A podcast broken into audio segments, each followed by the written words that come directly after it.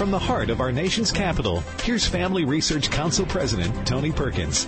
Sitting in today for Tony is our own Sarah Perry, Director of Partnerships for Family Research Council. Welcome to the Friday edition of Washington Watch. I'm Sarah Perry, Director of Partnerships, back for you and sitting in for Tony Perkins today on this Friday before Thanksgiving. Happy to be with you. Well, in an age where more and more people are rejecting their creator, they are likewise rejecting the creation and believing they can be born in the wrong body. In just a minute, I will discuss with Madeleine Kearns of the National Review Institute her comprehensive new piece, The Tragedy of the Trans Child, and the lack of science behind the transitions of those increasingly caught in the political crosshairs. In my second segment, the Democratic Pennsylvania Governor Tom Wolf vetoed a bill yesterday which would have outlawed abortions of unborn children diagnosed with Down syndrome. I'll talk with Republican State Representative Kate Klunk, the sponsor of the bill that passed on Wednesday. At the bottom of the hour, Colorado parents are furious that a high school teacher assigned sexually explicit material in a music literature class without parental consent. I'll talk with Jeremy Dys, attorney with First Liberty, representing a 16 year old student and her father. And at 42 past the hour, just as the Heritage Foundation's Economic Freedom Index is meant to help us understand the role that economic freedom plays in countries worldwide, so too, Becket Law's new Religious Freedom Index hopes to provide us with an understanding of public opinion on different issues of religious freedom and the role of religion in the public square. Despite popular narratives to the contrary, the report actually gives us some good news. I'll talk with Caleb Lyman, Director of Research at Becket Law. As a reminder, go to tonyperkins.com, the site for our podcast, where you will find a number of resources, including the article we previously referenced on Madeleine Kearns and as it ran in the National Review, her examination of the lack of science behind the trans debate. Follow Twitter, Tony on Twitter at T Perkins, me, if you'd care to, at Sarah P. Perry. And be sure to share this program with your friends on your own platforms. Well, no doubt you are familiar with the story of the seven year old Texas boy named James Younger. His mother, Anne Georgulas, claims that he wants to be a girl named Luna, and his father, Jeffrey Younger, insists it's actually not the case at all. A March 8th, 2018 video at James Elementary School open house of the divorced parents struggling over who was supposed to have momentary custody was played out before a jury in Texas last month when a jury was tasked with determining who ought to have control over James's custody and medical decisions. And this video is now a larger symbol of how kids such as James have become pawns in the transgender debate. Joining me now to talk about her excellent article entitled The Tragedy of the Trans Child is Madeleine Kearns, the National Review Institute William F. Buckley Fellow in Political Journalism. Madeleine, so glad to have you on Washington Watch. Thanks for having me. A Pleasure to be with you. If people are to believe the accounts of the legacy media, the New York Times, the Washington Post, they would conclude that the dad here is the villain because he's refused to grant permission for his ex-wife to administer hormone blocking drugs to his young son. And you actually note in your article that Rolling Stone says the younger story has now become a quote, terrifying right wing talking point, end quote. So it sounds as though these media outlets have fallen under the spell of the trans cult, and this is a behemoth too big for us to battle. But you actually argue that it is left wing attitudes that are victimizing kids. Tell us why you feel that's the case. Yeah, sure. So the Rolling Stone article that you mentioned focuses on the father.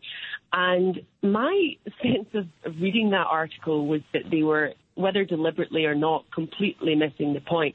Because even if we suppose that Jeffrey Younger is all the things that they seem to think he is, it really has no bearing on whether or not it's appropriate to treat a little boy as if he were a girl. I don't mean merely let him dress like one. I mean tell him that he is a little girl.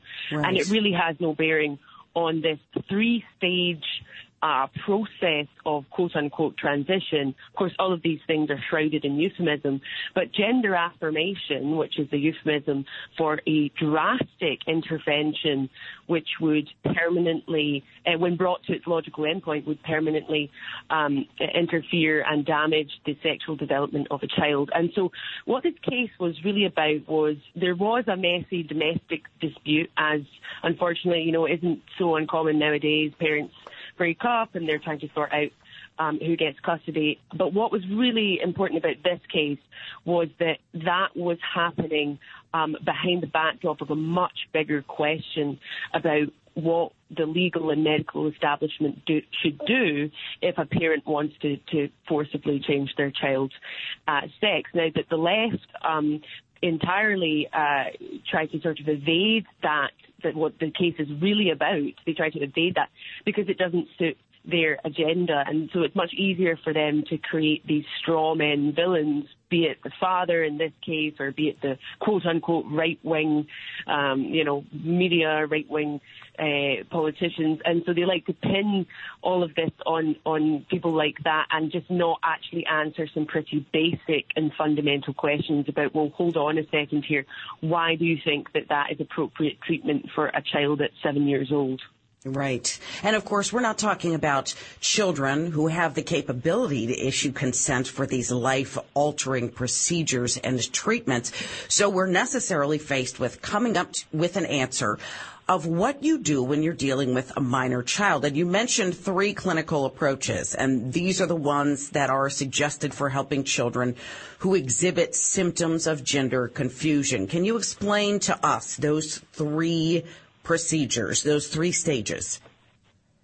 Sure. So the, the first one uh, would be it would, it would actually be cover a range of therapies, be it talk therapy, family, parent counselling, psychotherapy, and that would be aimed at finding what the root issue is. So if a child says, "I think I'm the opposite sex," and they're very distressed by this, uh, often that can be related to something else that's going on. Maybe this child has been bullied. Maybe they're recovering from sexual abuse. It could be maybe they have autism and, and are latching on to um, black and white concepts, and it could be any number of things. And so that first form of therapy is designed to sort of get to the root issue here. What's what's the source of this confusion? What's the source of this distress? The second one is something called watchful waiting, and that actually normally involves uh, some of the therapies I've just described of the first part. But but the basic premise of watchful waiting is, as it says on the tin, just leave the child just watch what they do. You know, certainly don't pretend that they're the opposite sex. Certainly don't give them any drugs or anything like that. But just see how they develop and because many of these children, as we know, 80%, the research comes back very, very clear time and time again, 80% will just grow out of this dysphoria. Right.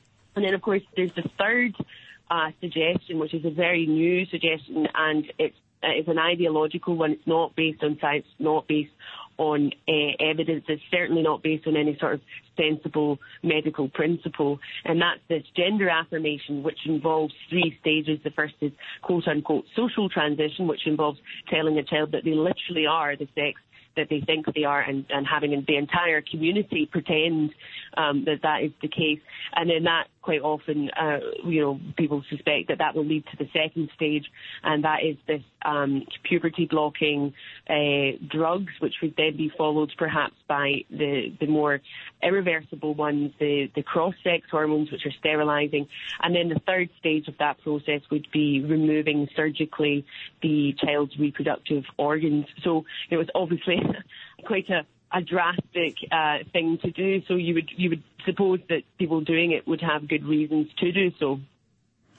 I have so many different thoughts on this, and particularly as a mother of a child who is on the higher functioning end of the autism spectrum, a 15 year old boy, I can say that there is a correlation, having done a little of my own research on this, and you referenced this again in your piece, that there is a connection with underlying neurodevelopmental, psychological, or psychiatric conditions, and yet these kids are being funneled into a pipeline that has been bought hook, line, and sinker sinker by the legacy media, by liberal politicians. They gobble it up and they churn it out as fast as there is another parent willing to exercise these extreme therapies. Why are we seeing so much advocacy on such an extreme approach to what might be an issue of gender confusion? Why go to the absolute outlying extreme? The only real uh, answer I can come up with to that is there there are um, a significant minority of activists uh, in the in the clinical world and also in, in other uh, spheres of life and media and politics um, who are just committed to this. Uh, I think you used the word cult um, earlier. Yeah. You know, as, as you'll notice from, from my essay, I, I was very restrained and, and just let the facts speak for themselves. But but there is a, there's an element of just absolute passionate commitment to to this uh, ideological pseudo religious idea, and those people have just got themselves into positions of such immense power. But the, but the, the real thing that's happening is, is that I actually suspect that the majority of, of people on both sides of the political uh, aisle are not at all convinced by their assertions and their pseudo science, their junk science, but are very frightened to say so. And what we're seeing is a type of cultural and, and sexual revolution. And as we know throughout history, you want to go right back to Russian revolution, whatever it is. Yes the way that these things work and the Burkean principle that we uh, on the right would hold fast to is that it really all it needs for it to be able to be successful is for people who know better um, uh, not to do anything about it. And what we're we're experiencing is a level of superstition and cowardice yes. in our main elite, be it the academy, the media, and politics. Um, superstition and cowardice, which is allowing people to take orders from from um, people who are either unhinged or evil, and I I'm happy to say it as forthrightly as that because I've explored the evidence and I've investigated what's going on, and I just cannot account for the path that they are putting children down. Well, you just mentioned the Russian Revolution. I think it was Vladimir Lenin to whom the quote was attributed. Repeat a lie often enough and it becomes the truth. So we have no alternative other than to speak truth. And I never would have anticipated even a few years ago that we would be debating the nature of biological reality, what settled science has for decades proven to be the nature of the chromosomal arrangement of men and women. And this is about so much salesmanship, isn't it? This really comes down to taking an idea that has proven profitable for a small segment of the populace, particularly those in medicine, and the NIH's early intervention study funded by our tax dollars is a perfect example of that in partnership with the American Academy of Pediatrics.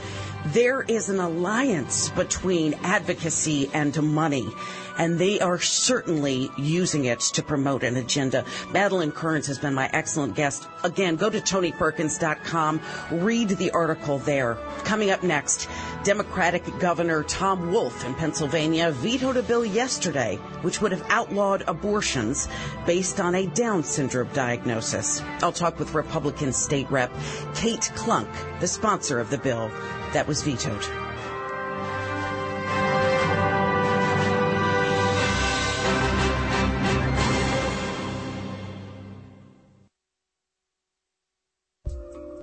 Abortion is one of the most combative and sensitive moral and political questions in America today, even among Christians. There has been a renewed effort in theological liberal Christian circles to argue that the Bible does not oppose abortion. In light of these arguments, it is crucial for Christians to know what the Bible actually says about abortion. Does the Bible teach that life begins at conception or birth? Is abortion murder? In FRC's new publication titled Biblical Principles for Pro Life Engagement, Personhood, Scripture, and Church History, author David Clausen addresses these questions with relevant passages in the Bible that inform how a Christian should think about abortion, the question of personhood, and a survey of how prominent church leaders have interpreted these passages throughout history. Learn more by visiting frc.org slash unborn. That's frc.org slash unborn. Meadow Pollack was a high school senior who was tragically gunned down during the Parkland school shooting in Florida. In an emotional and gripping FRC Speaker Series event, her father, Andrew Pollack, and education expert Max Eden discussed the tragic massacre and the politically correct policies that allowed the Parkland shooting to happen. The Southern Poverty Law Center and the Obama administration promoted a false narrative that teachers and principals were racist and couldn't be trusted to enforce rules with consequences. Instead, they argued for healing circles and restorative justice.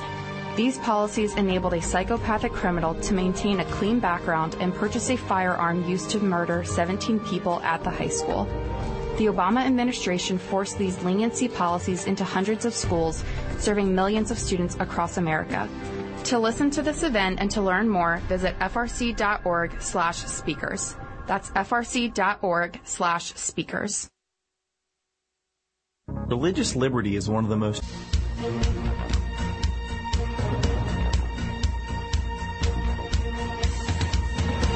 Welcome back to Washington Watch. I'm Sarah Perry, Director of Partnerships, sitting in for Tony Perkins on this Friday afternoon. Well, Governor Tom Wolf ran as a putatively pro-life Democrat, but if there were any considerations as to where he stood on the abortion issue, he's made very clear now where he stands. Yesterday, Governor Wolf vetoed a bill that would have banned abortions over a diagnosis that an unborn child has Down syndrome and he did so just a day after it passed the GOP controlled Pennsylvania legislature. Now, joining me with her reaction is Republican State Representative Katie Klunk, who sponsored the bill initially. Representative Klunk, welcome to Washington Watch. Sarah, thank you so much for having me tonight.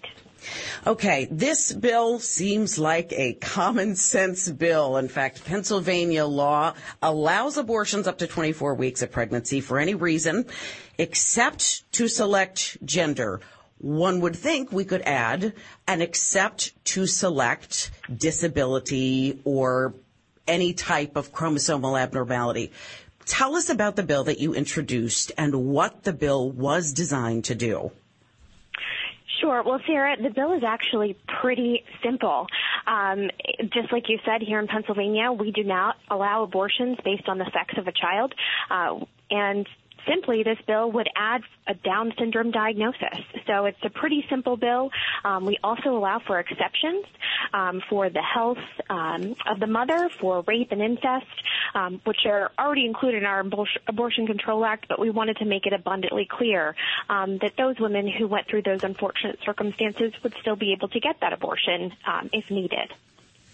So obviously, you and I both understand that this veto was wrong, but tell us first about what Governor's, Governor Wolf's response was. Why did he feel this is a bill in need of vetoing? Because again, to both of us, it seems fairly common sense. Well, in his um, veto message, he talked about the need to um, have a conversation about, um, you know, these individuals with disabilities, ensuring that they have the support that they need and deserve. And I would argue that we can't even really have that conversation if these individuals aren't even born. Right. So um, here in Pennsylvania, look, we've you know he he always continues to say that we aren't funding these families enough, and I would point to this past year's budget and even the past decade where we have pumped in over a billion dollars to help families um, with Down syndrome and other intellectual disabilities. You know, we've shown a commitment to them. Of course, there's more that we can do, um, but really the conversation needs to come back to this horrific practice of um, genetic selection in the womb. Um, right and and just because purely of a Down syndrome diagnosis, I, I just truly can't understand it, Sarah. No, I can't either. And it's gotten to the point now with Democrats where abortion is not just a an acceptable moral choice, but it is now morally imperative. If we remove common sense restrictions. And in one, I have to tell you, this brings to mind Joseph Goebbels and Mengele in the World War II Nazi era fascism development campaign, the selection of individuals with intellectual disabilities. We have this taking place now in the United States. We have a Democratic governor just north of us who is saying if a child has Down syndrome, we don't want to remove restrictions. You are free to abort that child based on the fact that they don't meet a certain neurotypical standard. This to me is an absolute absence of not only common sense, but morality and an understanding of the worth of every person. It is really sad, Sarah. You know, allowing these babies to be aborted solely because that ha- they have that Down syndrome diagnosis is truly a return to that dark hour in our human history. Um, you know, my generation, we didn't live through that, but I've read it in the history books, and I do not want my daughter, um, or even myself, or any of um, you know, my constituents living in a state where we allow abortions strictly based on an individual's Down syndrome diagnosis. I have met these families. Um, these families have been tireless advocates, and mm. these individuals truly show that these lives are worth living. Um, it, it, countless, countless families have come and, thanked me over the past, you know, 24, 48 hours for my advocacy on this. And look, there's a lot of work to be done. Even though he struck that veto pen, you know, we, we still need to stand up for life each and every hour, each and every day to make sure that these children have a voice.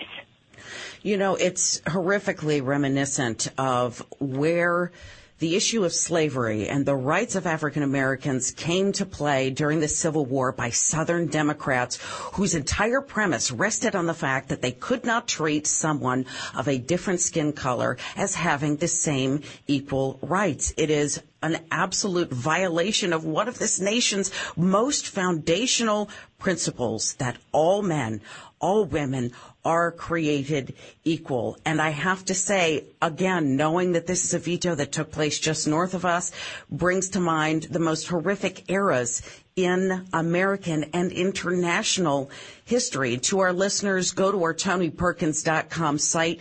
You'll find there our FRC op-ed by Patrina Mosley, who's our Director of Life, Culture, and Women's Advocacy, on celebrating the love chromosome on World Down Syndrome Day. And Representative Klunk, I know you know this, having met these families. If you've ever met someone with Downs, you will never find a happier bigger lover of people than an individual with Down syndrome. What an incredibly gifted group of individuals these are. So to say that they don't have value because they are somehow different Where's the logical conclusion in this? So we've said don't discriminate in the womb on the basis of sex, but disability, atypicalness, you can discriminate. How does this possibly end well? Sarah, I don't think it does. I think we're on a slippery slope here in the United States. Um, I, I, really wish that Pennsylvania was on the right side of this. Unfortunately, we have a governor who, um, you know, has received Planned Parenthood funding, and uh, Planned Parenthood has pumped in over 1.5 million dollars mm. um, into helping him get elected. So uh, I'm not surprised, but you, look, we need to stay on the right side of history on this. We're going to keep fighting for this, and we're going to stand with states like Missouri and uh, North Dakota, where this is is the law of the land. Representative Klunk, thank you so much for your excellent leadership in Pennsylvania. You are listening to Washington Watch.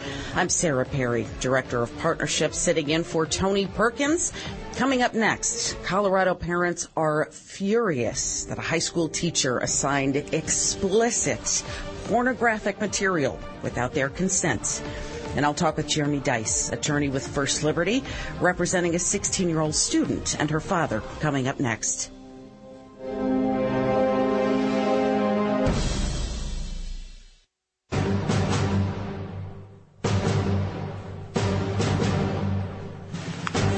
Welcome back to Washington Watch. I'm Sarah Perry sitting in for Tony Perkins. A Colorado high school is under fire for assigning sexually explicit material vulgar language, passages about sex without parental consent. Brett Kaysen, the father of Skylar, a 16 year old student at Steamboat Springs High School, was shocked when his daughter told him about the sexually charged graphic assignments she had in, get this, music literature class.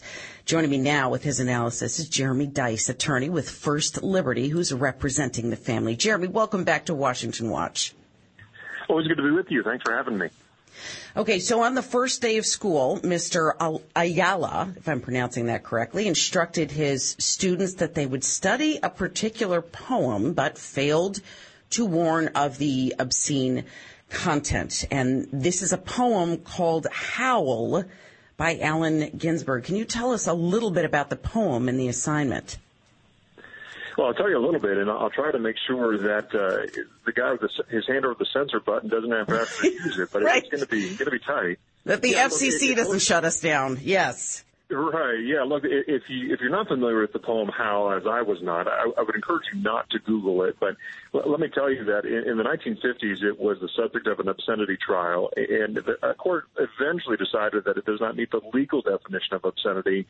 But that doesn't make it any less uh, offensive. It is a 3,000 word poem, so it's a significant book uh, in which there are multiple depictions of very violent homosexual and heterosexual acts against uh, a variety of people. There are, are all kinds of uh, nasty symbolisms that are throughout the whole thing, and, and and there are dirty words in there that even George Carlin wouldn't be comfortable using. So I mean, it, it's a pretty significant uh, problem, and, and so uh, the school district there had interestingly chosen a textbook that actually removed a lot of the bad language, and so left blanks in the spaces where a bunch of four-letter words were supposed to be put in there, and some of the words that you know I, I think people only in the pornography industry would actually use in, right. in daily parlance anyway.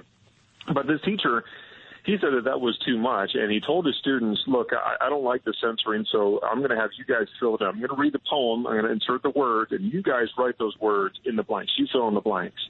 The yeah. student thought he was joking, and he said, "No, I'm not." So he, he went through and he emphasized every C word and F word and B word and the other C word and another C word uh, as, as he went through. And, and every time uh, our client, Skylar, who's a 16 year old young lady, she had to form every one of those four letter words and worse, uh, letter by letter. Some of the words she may not have never heard before and certainly never expected her teacher to say as he went throughout the rest of this poem. And then they spent a significant amount of class time discussing what uh, the symbolism that the author may have had in mind uh, when he used the phrase, uh, which I'll call a, a granite phallus. Uh, and they, they had to spend class time discussing that for, for a significant amount of time. And then the uh, the teacher sent home an assignment of a Spotify list, and on that list was a song by a group I'd never heard of before, thankfully, called Car Seat Headrest. And the title of the song is Teenagers Take Off Your Clothes. Uh, and the whole premise of the song is this guy singing to say, teenagers, take off your clothes, send me your pictures, send me your glow. And at the end of the song, it just repeats that over and over again. At the end of it, says, now I've got your clothes, I've got control. Uh, and oh, so you, you, have combined here a, a, a bunch of just lewd and inappropriate and scandalous material, but a song that normalizes sexting uh, and, and uses language that you know Harvey Weinstein would have used to gain control and sexual favors from people in Hollywood. I, cannot imagine why any school district would have thought that in the Me Too age this was anywhere close to the line of acceptability. But they they taught it anyway, and worse, they didn't even give the parents, or let alone the students, a heads up that this was coming.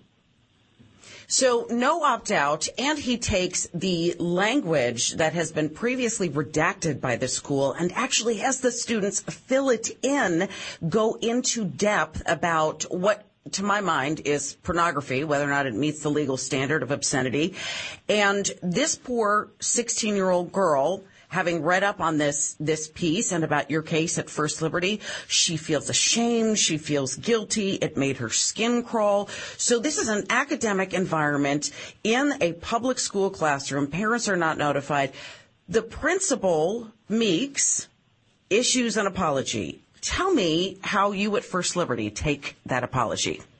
Well, you know, look, number one, the, the, teacher was forced to admit an apology. The, the, the principal said you got to go give an apology to, the, to these parents, Skylar's parents, for not giving them warning, and that's about all. I mean, he, he gives this kind of forced apology, and that's about it. So we sent a letter earlier this week to the superintendent, uh, Brad Meeks, there in, in Steamboat Springs, and uh, I can only describe this uh, the current statement, which is has words apologize in it, I suppose, as sort of backpedaling. Now they, they've been overwhelmed by international headlines of their school and not portrayed in the way that they hoped they would be portrayed in international headlines. But look, I think this is absolutely just for them, and I'll wait to see if that apology comes through on the. Uh, we asked for a written response by I think the 16th of December, so hopefully they're going to actually do that. And we've asked for a few other things I'll tell you about in a minute too. But uh, look, you you cannot have students coming home from school feeling ashamed uh, and guilty for having done an assignment. It, yes. it is unconscionable that our students would have their religious conscience provoked by a school teacher. That, that is just absolutely wrong. And so there's a lot more to be said, I suppose, but I would encourage folks to go to firstliberty.org, read the letter for yourself, and to t- decide whether or not this is something that uh, you need to check on in your school. Jeremy Dys, attorney with First Liberty, who is representing the family. FirstLiberty.org is their website. You can find out more about that case there. Thank you so much for the good work that you do on behalf of religious freedom and families like these. You are listening to Washington Watch. I'm Sarah Perry, sitting in for Tony Perkins. Coming up next, we'll talk about Becket Law's new Religious Freedom Index that provides us with an understanding of public opinion on different issues of religious freedom. I'll talk with Caleb Lyman, Director of Research at Becket Law, about some encouraging good news coming up next on Washington Watch.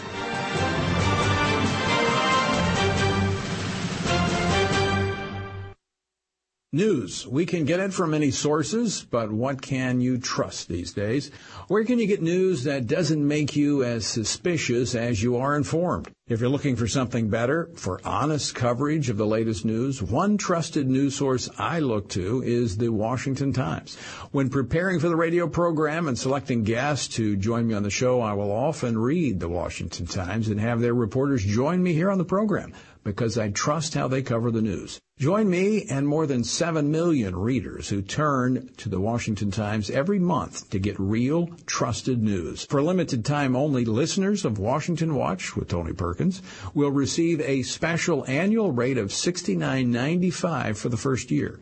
Subscribe to the Washington Times and get this special offer by using my name and visiting washingtontimes.com slash Tony Perkins. That's washingtontimes.com slash Tony Perkins. Radical abortion laws in New York, Illinois, and Vermont are challenging the sanctity of life. These laws have lifted the few existing restrictions on abortion in the name of family planning and mental health of pregnant mothers. Americans need to take a stand and defend the rights of the unborn. Family Research Council is sending Congress 90,000 baby hats as a reminder that babies should be welcomed with love and warmth, not potential danger. Supporters have already funded over 45,000 hats. We are over halfway there. Join Americans across the nation and donate $9 to send a powerful reminder that young lives need to be cherished. When you take action, we'll send you an End Birthday Abortion certificate that will remind you to pray for born alive babies who are facing the danger of being killed outside the womb. Visit endbirthdayabortion.com for more information. That's endbirthdayabortion.com. Hello, this is Tony Perkins, President of Family Research.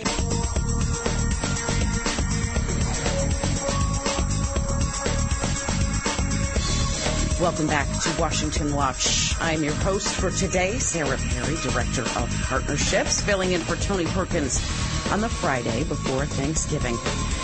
Well, just as the Heritage Foundation's Economic Freedom Index helped us understand the role economic freedom plays in different countries, so too Becket Law's new Religious Freedom Index provides us with an understanding of public opinion on different issues of religious freedom and the role of religion in the public square. Joining me now with his analysis is Caleb Lyman, Director of Research at Becket. Caleb, welcome to Washington Watch. Hi, Sarah. Thanks for having me.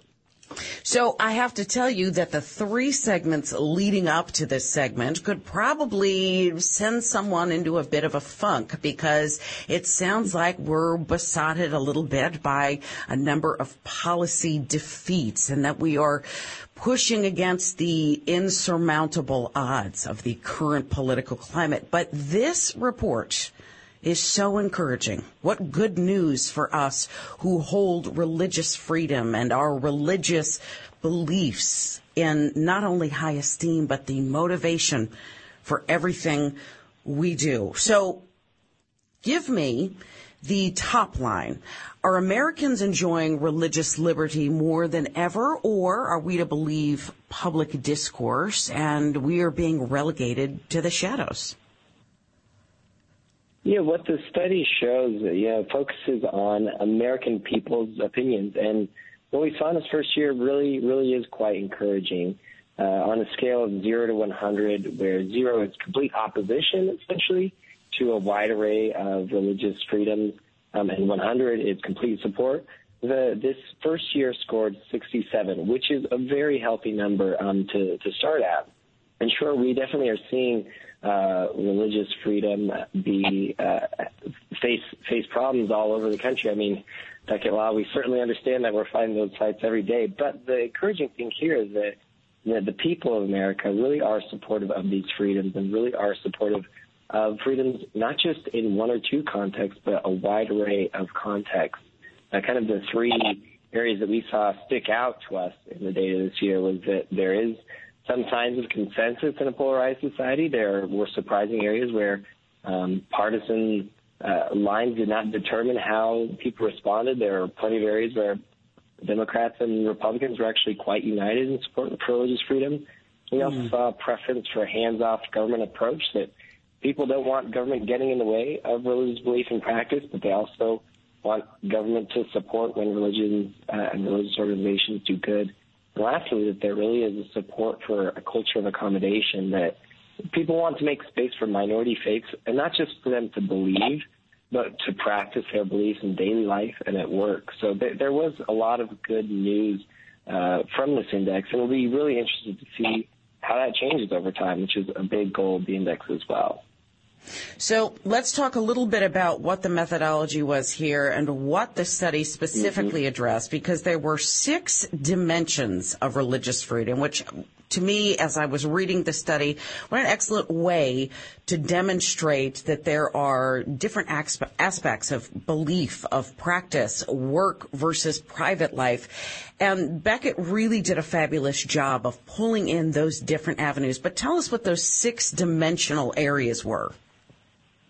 Right. Yeah. That's. I'm glad you brought that up because that is one strength I think of the index is, and the reason why we wanted to do this is that there are so many polls out there that we give great analysis of a single current issue or question, but there wasn't something to gauge what the full breadth of religious freedom opinion was in America. You know, religion and religious freedom touched on so many aspects of people's lives uh, that we wanted to give that full 30,000 foot view.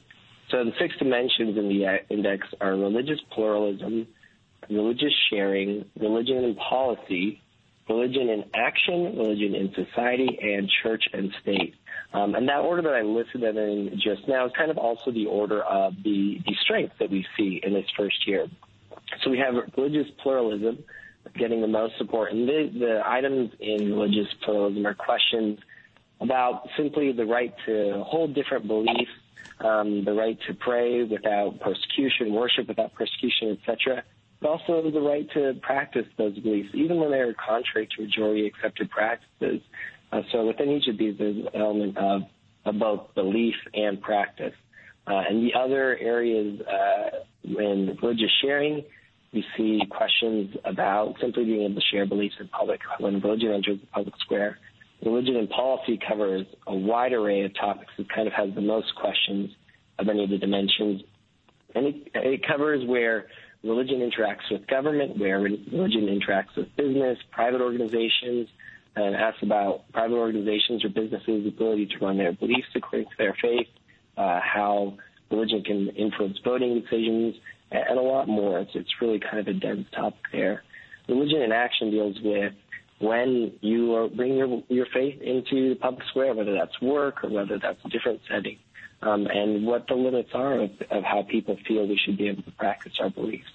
Um, religion and society deals directly with uh, the level of appreciation and um, acceptance of religion and religious people in society, which is kind of, of course, a, a base for freedom to ever happen. And church and state deals with kind of the establishment clause issues where religion and government should and shouldn't interact. Uh, so we see uh, a, a, a spectrum here of both religious freedom topics and scores, with 80 being the top at religious, religious pluralism and 58 in church and state. But I do just want to point out that uh, there wasn't a question that received below a majority of support uh, from respondents across these dimensions. So that was that was definitely a positive thing to see. Which is encouraging for us because we realize that at the very least, the lowest score that came out, the church and state score, was 58% out of a possible 100, all the way up to 80% for religious pluralism. So what struck me as I was reading this was the preference for a hands-off government approach, which you previously mentioned, mm-hmm. because there are a couple of themes that emerged. And it appears here, based on these results, that Americans are uncomfortable with the idea of government penalizing groups or individuals for living out their religious beliefs. Does that also extend to their religious beliefs in the workplace?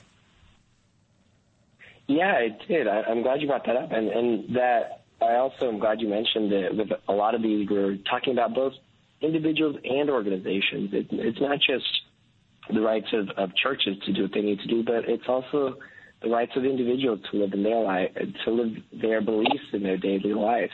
And yeah, those those so that level of support definitely extended to the workplace, and we see that kind of in uh, the evidence for support for a culture of accommodation and also the religion in action uh, dimension itself. So, for example, uh, 74% of respondents were supportive of the freedom of employees to practice their faith at work. And this question specifically mentioned by wearing religious clothing or refusing to work on certain days of the week. Mm. And one of the findings that I think is most salient and most interesting here is that there was a question that asked that went kind of a little bit further uh, than some of the other questions and asking about how much of practice are we okay with, you know? And so this question specifically asks if, whether you accepted and support the freedom to practice religion in daily life or at work. And here's the kicker: even if it creates an imposition or inconvenience for others. Oh, um, that's so huge. Just hearing, yeah, even just hearing that question, I think, okay, there's no way that's going to be above 50%, right? But it's 63% of respondents supported that freedom, even when it creates an imposition or inconvenience for others.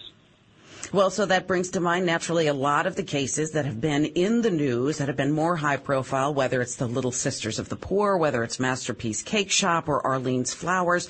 We have heard so much about religious liberty as practiced in the workplace, mm-hmm. as practiced in public life, as opposed to just privately worshiping on Sunday.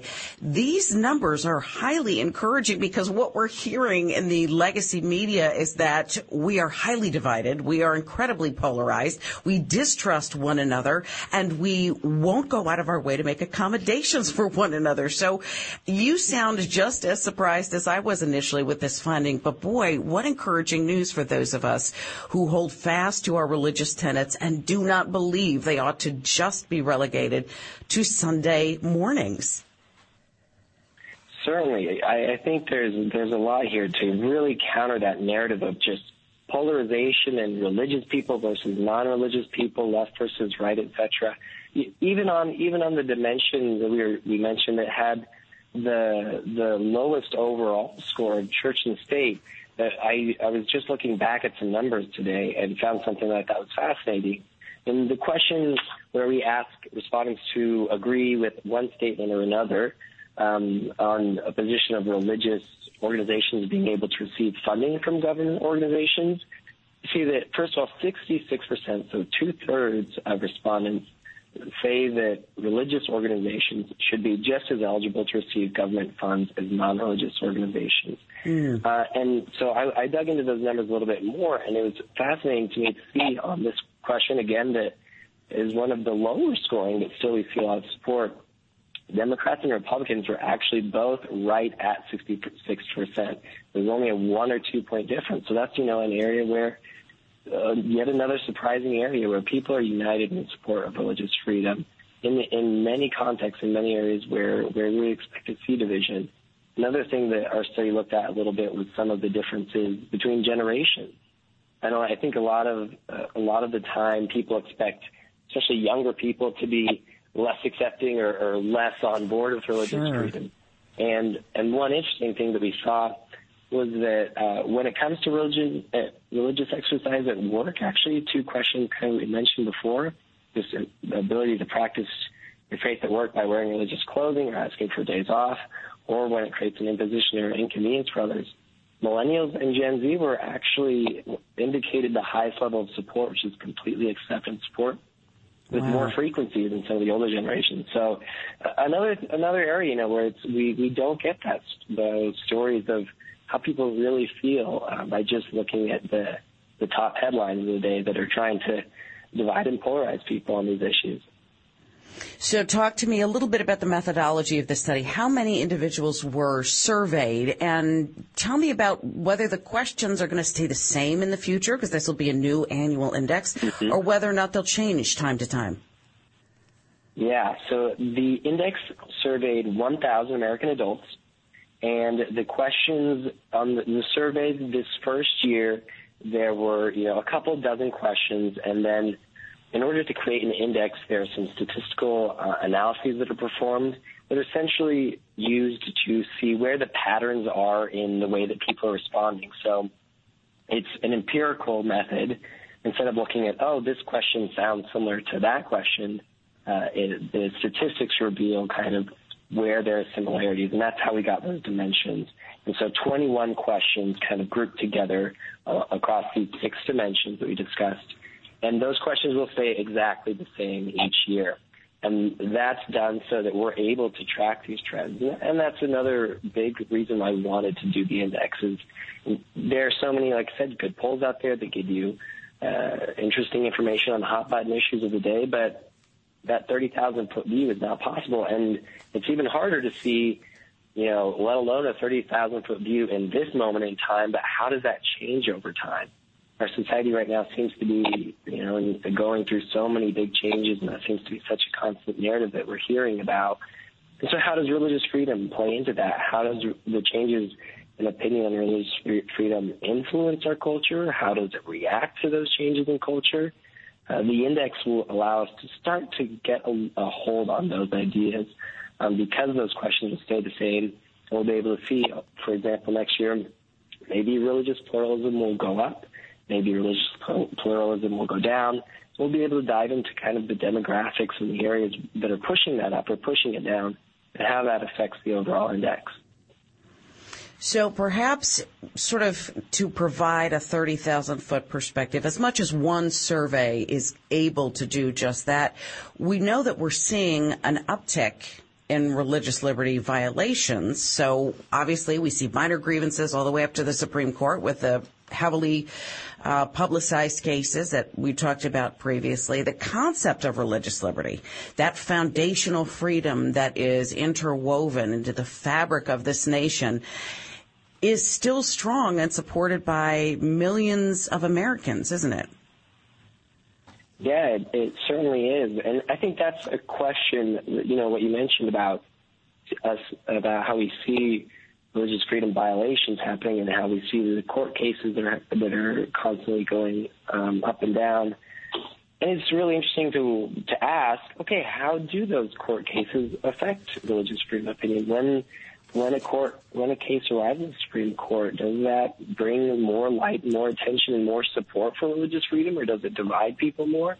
And that's something that we haven't been able to kind of get a feel for in the past, and we hope that the index starts to not only help fill that gap because I think in some ways it can it can inform us on those issues, but more so than that, even I think we what we hope happens is that it helps generate conversation that's really meaningful about religious freedom in the way that you just described it. You know, as a core American cultural value, not as just uh, an issue that is focused on one event of the day or another event of, of the day, but really something that is core to who we are and that and that merits discussion between people and places that are very different. And and I think we will see that as we do that, we'll be more united on a lot of these issues than we may expect. Caleb Lyman, Director of Research at Becket, has been my guest today on Washington Watch. Go to becketlaw.org slash index for more information or tonyperkins.com. This has been Washington Watch. I've been Sarah Perry sitting in for Tony Perkins. I'll catch up with you next time on Monday on Washington Watch.